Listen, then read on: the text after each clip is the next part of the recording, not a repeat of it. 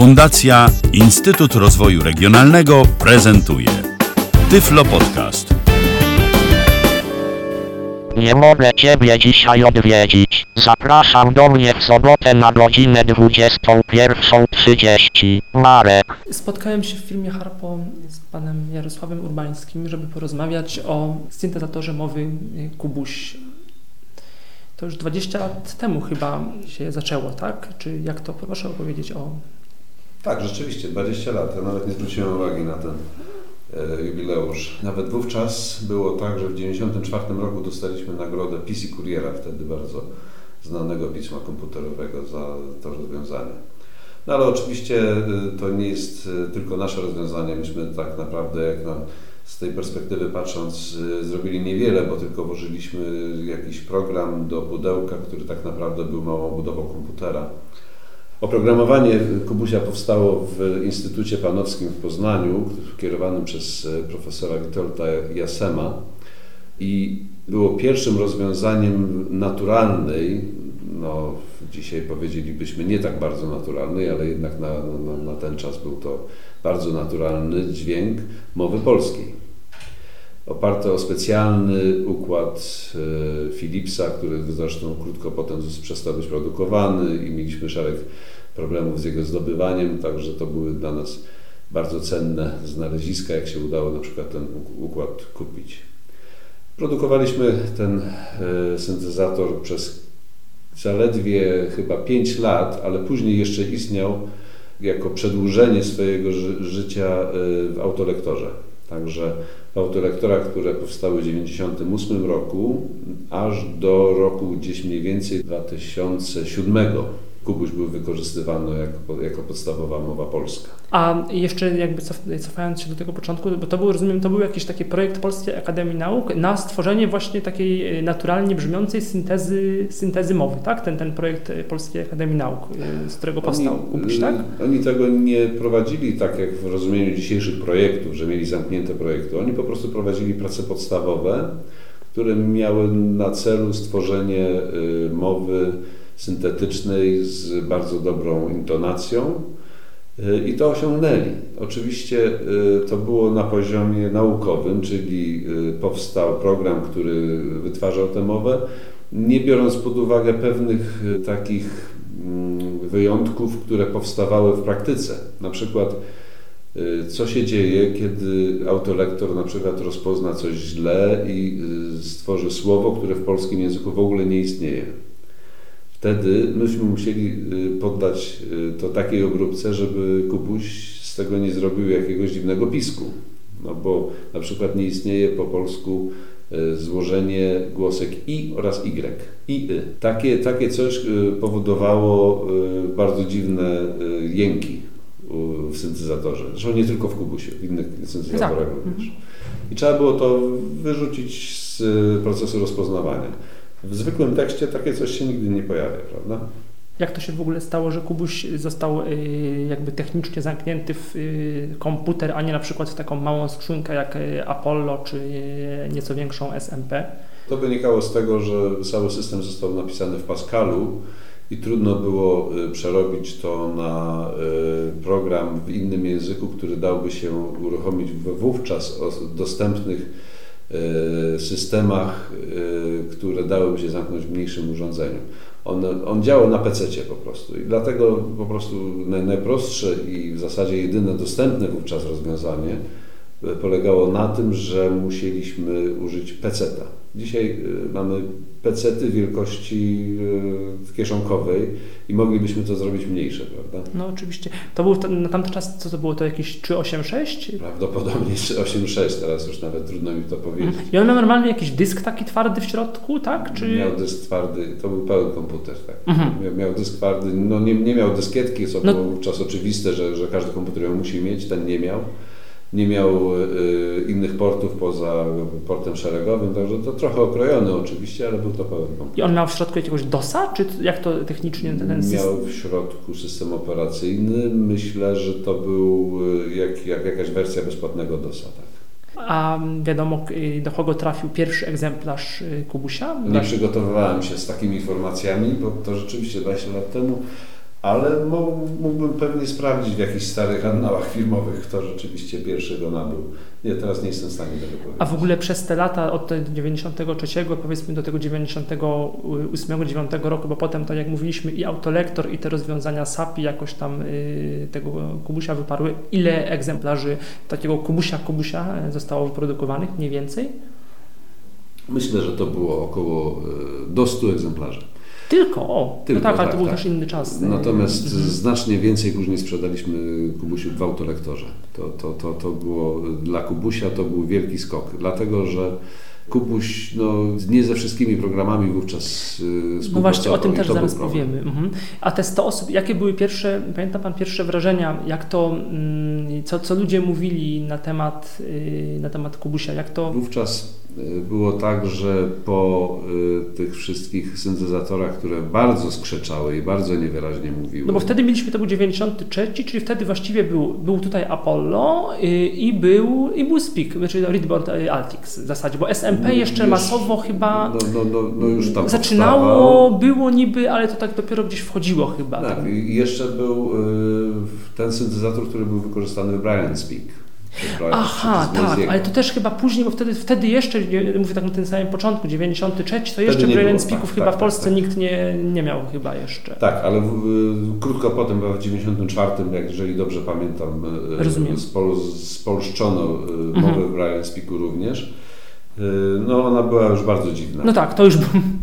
Ale Dean Blazy zdaje się był z pochodzenia Polakiem, więc postanowił to zrobić. No i yy, po prostu porównanie było szokujące. Wszyscy chcieli mieć tylko Kubusia wtedy. Wszyscy mówili, że no, to wreszcie jest mowa, którą ja chcę usłyszeć, bo, bo, bo da się ją zrozumieć i da się ją z przyjemnością słuchać na dłuższą metę. I jak przyszło do autolektora, to wówczas też była jedyna możliwa, którą y, wszyscy akceptowali. Y, Żadna y, inna z polskich y, nie była akceptowana. Powiem więcej. Myśmy później zaczęli robić autolektora z y, mową angielską i francuską niby lepszej jakości, bo y, produkowaną przez takich y, potentatów jak na przykład dzisiejszy Nuance, a wtedy pod inną nazwą ta firma działała. I no, posłużę się tutaj wielkim autorytetem. Na przykład pan Czesław Miłosz chciał kupić autolektora do czytania książek. Tylko, że chciał ją go kupić do czytania książek po francusku i po angielsku, które to języki bardzo dobrze znał. I powiedział, że jakkolwiek polski by zaakceptował, to angielski i, i francuski nie, dlatego że ta mowa nie jest dla niego wystarczająco dobra, żeby słuchać książek. Także no, Kubuś naprawdę, naprawdę robił dobre wrażenie.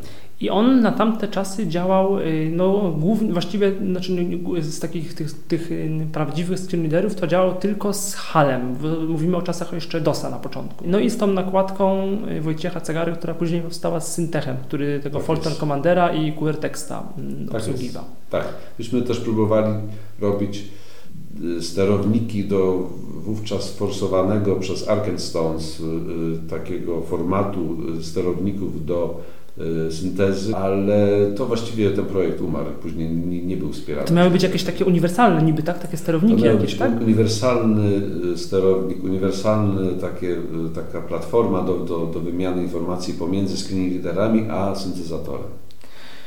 Ja powiem, że też, też byłem, miałem Kubusia, go kupiłem w 95 roku. Ogólnie byłem z niego zadowolony poza, poza jedno, znaczy on był trochę dla mnie już potem za wolny, nie? bo tam nie można było tak bardzo przyspieszyć mowy jak w innych syntezatorach, na- tam w Apollo czy, czy w innych. Także tam trochę tam, może to właśnie było y, kosztem tej dobrej intonacji, może to nie było możliwe, ale tam y, no jak dla mnie on trochę potem był za wolny, jeżeli- chodzi o przyspieszenie mowy i szybkość pracy. Ale ogólnie, ogólnie Kubusia bardzo, bardzo dobrze wspominam. Też pamiętam taką, kiedyś Harpo wydało to w 94 roku, yy, nie wiem czy to gdzieś jeszcze jest dostępne, może ktoś to kiedyś przegrał, yy, taką kasetę z takim jakimś biuletynem, takim, to miało być tego więcej, był chyba jeden egzemplarz, Yy, to jeszcze jak Henryk Glba wypracował taki biuletyn Harpo i to była właśnie ka- kaseta nagrana Kubusiem cała.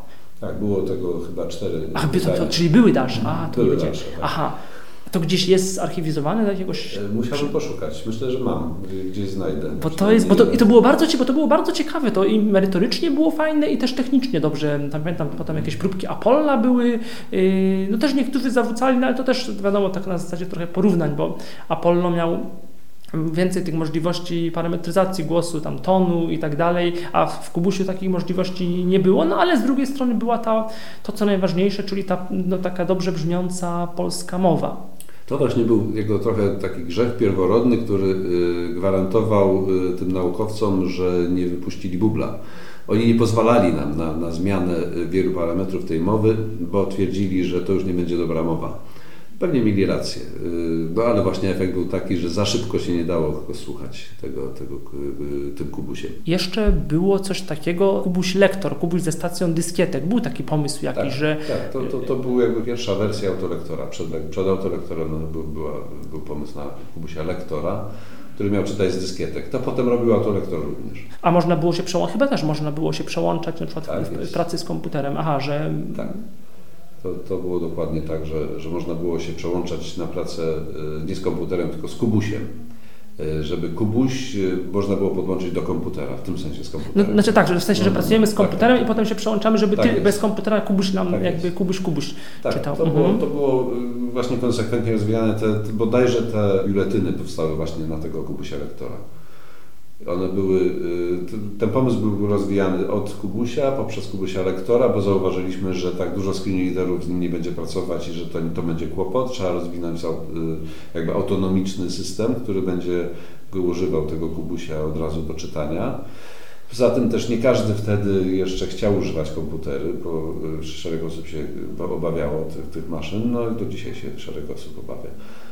I potem powstał autolektor właśnie dla tych osób, które y, na razie jeszcze nie chcą używać komputera, teraz y, jest oczywiście, mamy coraz nowsze. No także dzisiejszy autolektor również jest dla tych, którzy powiedzmy nie chcą używać komputera albo chcą uży, używać y, autolektora, żeby robić to samo sprawniej szybciej. E, ale cały czas liczymy na to, że użytkownicy autolektora przełamią się, używając kolejne jego funkcje, na przykład od- odbieranie maila, e, przekazywanie informacji na dysk, z dysku, e, CD, DVD i tak również przez internet, również czytanie e, stron internetowych, że się przyzwyczają do, do, do tego rodzaju przekazywania informacji i przejdą na komputer. Także to od razu było takie założenie, że autolektor jest jakby pierwszym etapem pracy z urządzeniami komputerowymi.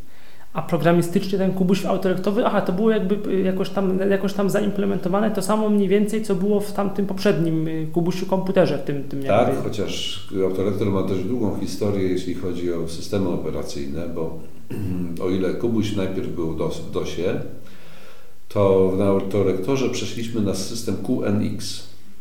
To jest taki specjalny system do systemów budowanych i system operacyjny do tak zwanych systemów budowanych i do dzisiaj jest e, w użyciu. Pod ten QNX powstał specjalny OCR zrobiony przez firmę Neurosoft i taki pierwotnie był autolektor. Później e, przeszliśmy na e, Linuxa e, i użyliśmy już innego OCR-a do rozpoznawania tekstu. E, I wówczas musieliśmy przeprogramować Kubusia, przenieść całe jego e, oprogramowanie na, znowu na Linuxa z tego QNX-a. E, W kolejnej wersji użyliśmy Windowsa, a to już właśnie się wiązało z rezygnacją Kubusia, z Kubusia. Bo no, żeby użyć te nowoczesne syntezatory mowy na SAPI, w szczególności SAPI 5, musieliśmy mieć zaimplementowany Windows. No tak. 95 rok, no to wiadomo, to jest rok pojawienia się Windowsa 95 i jeszcze większej ekspansji Windowsa, potem Windowsa 98. I czy wówczas, bo wtedy pierwsze screenreadery na świecie i w Polsce, tak, co takie jak HAL 95, jak Outspoken zaczęły być w Polsce promowane. I jak to było ze współpracą Kubusia z tymi Windowsowymi screen, screenreaderami? I jak to się stało, że potem jednak y, znaczy, jak to się stało, że Kubuś nie nadążył, to już trochę mówiliśmy, że potem po prostu z przyczyn poniekąd niezależnych przestał być produkowany, ale jak to było przez ten, przez ten czas, kiedy Kubuś, y, kiedy już był Windows y, dostępny, y, udźwiękowiony, a kiedy Kubuś jako Kubuś jeszcze był produkowany? Właśnie ten e, wspominany już e, standard e, promowany przez Fundację Arkenstone, później kupioną, wykupioną przez Freedom Scientific, czyli o ile dobrze pamiętam SLL, to był pomysł na Windows. To był pomysł na współpracę sprzętowych i niesprzętowych syntezatorów, czyli również programowych, z różnymi screenreaderami Windows. I myśmy mieli rozwiązanie dla Kubusia, taki sterownik to z tym SLL. To y, odeszło w niepamięć. HAL, pierwszy HAL Windowsowy, ten HAL 95, miał sterownik do Kubusia, ale później inne screenreadery niestety już nie miały było nam trudno. Czyli Dolphin tu problemu nie robił, że Apollo, a, a, tutaj nie, a na siły Dolphin Apollo nie forsował, w sensie po, pozwolił na sterownik y, dla, dla Kubusia, to nie było Tak problemu. właśnie było, to jeszcze pewnie były stare czasy, kiedy Paul Blankhorn był, był, był szefem Dolphina i on miał bardzo y, takie podejście do tego rozsądne i nie, nie, nie chodziło mu wyłącznie o pieniądze. Y, nie twierdzę, że teraz jest inaczej. Dolphin nadal y, bardzo dobrze dba o swoich klientów. E, natomiast inne firmy uznały, że polski rynek jest za mały, żeby robić specjalny sterownik do polskiego syntezatora, tylko polskiego syntezatora. No i w ten sposób e, Kubuś odszedł pamięć. E, no ale jeszcze był Outspoken przez Harpo bardzo promowany, który z Kubusiem chyba tak, jest dobrze outspoken, działa. Outspoken też działa, słusznie. A jak się to, proszę jeszcze przypomnieć, bo też nie pamiętam, jak to się w ogóle zaczęło z Outspokenem? Kto, kto go Outspokena produkował? Kto? Outspokena produkowała Alva. A, dobrze to powiem, był, czyli jednak Alva. To był y, y, pierwszy program, y, projekt y, software'owy na taką skalę firmy Alva i przyznam, że bardzo dobrze im to szło do pewnego no momentu. Właśnie. Aż y, zakończyło się na wersji Windowsa 98, bo jak Windows przeszedł na technologię XP, to jest, była duża zmiana techniczna, to już Alva zaprzestała dalszych działań, a no, to spowodowało, że oczywiście znowu produkt odszedł. Bo Alva, oni wcześniej, ten Outspoken, on był też y, pod DOSem, czy dla, dla DOSa robiony? Outspoken wziął się z Maca. Pierwsza wersja Outspokena powstała na Maca i sobie w ogóle nazwa stąd się wzięła i to, i to był program sprzedawany w Stanach. Natomiast potem y, jakby pewne pomysły wykorzystano w tej wersji Windowsowej, i również nazwę tam wykorzystano. Zrobiono wersję brajlowską i niebrajlowską. E, I no, byliśmy bardzo zadowoleni z tego. To był pierwszy program, który był na tamte czasy dobrze i dobrze spolszczony i chyba pierwszy, bo wtedy jeszcze do JOS dopiero wchodził, Windows też wchodził, a Outspoken już był po polsku i jako pierwszy oferował współpracę z monitorami brajlowskimi, tak z, y, z polskimi tablicami na taką, na taką skalę. Tak jest, myśmy bardzo ściśle współpracowali z Alwą i oni e, chcieli po prostu to osiągnąć. I rzeczywiście myślę, że osiągnęliśmy wielki sukces wówczas z Outspokenem. Bardzo nas rozczarowali, zaprzestając produkcji. No i w tym jakaś była podobno wersja 4.0 Outspokena niby już zrobiona, która nie wyszła nigdy. Tak jest. Była wersja, która miała zresztą chodzić na Windowsie XP. I jaki I był problem? Miała... Czy ona już jakaś niestabilność, czy po prostu... Ja myślę, że po prostu firma Alva zaczęła mieć kłopoty finansowe i, i to skąd się wzięło, ale to jest tylko hipoteza, -hmm, nie, nie wiem dokładnie. Y, w każdym razie y, bardzo czekaliśmy na tą wersję i ona ale, miała ale, mieć wiele z tych nowych Ale ktoś tą wersję widział, znaczy ktoś nią się bawił w ogóle, jako jakąś beta, ja, coś? Ja coś widziałem, tak. To, to jeszcze chodziło dość opornie i, i w wielu miejscach y, nie Aha, działało. i nie ale... było już woli, znaczy i, i sił, żeby to jakoś, do, do, rozumiem, dokończyć i żeby Prawdopodobnie, to... tak. tak mhm. prawdopodobnie. Wówczas też odeszły tam kluczowe osoby z Alwy, takie, które jakby pomagały nam w rozwoju Y, wspólnym rozwoju, to znaczy pomagały w tym, żeby polska wersja zawsze istniała i tak dalej. No i to, to spowodowało problem. Bo teraz Alva to jest w zasadzie, y, co teraz się dzieje z Alvą? To jest tylko ten Alva, monitor jeden, tak? Ta, ta Alva, Alva, została kupiona przez firmę Optelec. A racja, no tak. Która przedtem nazywała się Timan. Racja. Więc tak naprawdę Timan połknął najpierw Opteleka, przekształcił się w Opteleka, potem połknął Alvę. I nadal istnieje Alva jako e, marka e, monitorów brajlowskich. E, I nadal mamy duży związek z nimi, dlatego że, no, jak wiemy, Alva zawsze była taka purpurowo-fioletowa. Wszystkie produkty Alwy były tym kolorem oznaczane. Aha. Do dzisiaj tak jest, bo Alwa BC640 na przykład, bardzo fajny monitor brailleowski sprzedawany do dzisiaj przez nas, nadal jest w tym kolorze i pewnie y, polscy użytkownicy mało o tym wiedzą, ale istnieje również EasyLink, który też jest purpurowo-fioletowy, to jest nasz produkt No tak. Pen, tylko że przerobiony na modłę, którą zażyczył sobie Optelek, żeby dopasować ją, y, tego, to urządzenie do y, linii produktów Alwy. Także tak naprawdę y, EasyLink, chociaż jest sprzedawany przez Opteleka, jest tak naprawdę y, jako y, w tej samej rodzinie produktów co Alwa. Nawet była, m, była myśl taka, żeby właśnie go nazwać Alva EasyLink. Trudno mi tutaj mówić, e, zdradzać jakieś tajemnice, nie zostałem do tego upoważniony, ale jestem przekonany, że niedługo coś nowego zobaczymy. E, No to fajnie. Od, od Alwy. To- to E, miło. Czy, jak to się będzie nazywać, czy nadal Alva, to nawet trudno mi powiedzieć, Mhm. ale wiem, że jakieś prace są prowadzone. A czy nie było mm, takiego pomysłu, żeby, skoro Kubuś był taki dobry, żeby, żeby mm, spróbować przygotować jakąś wersję Kubusia SAPI? Y, Był taki pomysł, opierał się o możliwość zdobycia emulatora chipa, czyli kładu scalonego, na którym działał Kubuś, pod Windows. Coś takiego nawet y, znaleźliśmy, ktoś próbował to robić, nigdy jednak komercyjnie nie zaistniało i stąd nie mogliśmy tego wykonać. Sami y, zrobić takiego układu y, nie mogliśmy, po prostu nie, nie, nie, zajmujemy się taką technologią, tak, tak, tak, tak niskiego poziomu. A w zasadzie projekt upadł w momencie, kiedy pojawiła się Agata, bo ona była o tyle lepsza od Kubusia, że w tym momencie już to nie miało żadnego sensu.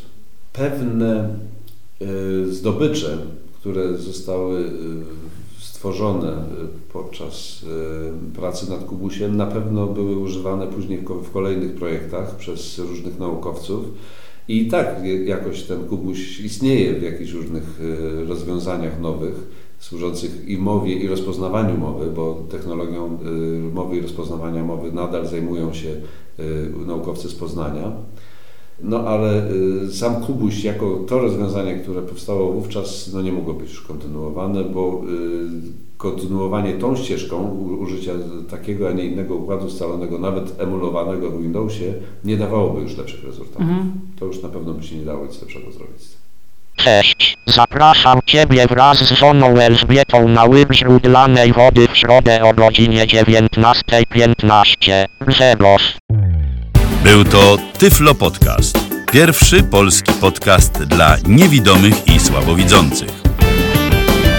Program współfinansowany ze środków Państwowego Funduszu Rehabilitacji Osób Niepełnosprawnych.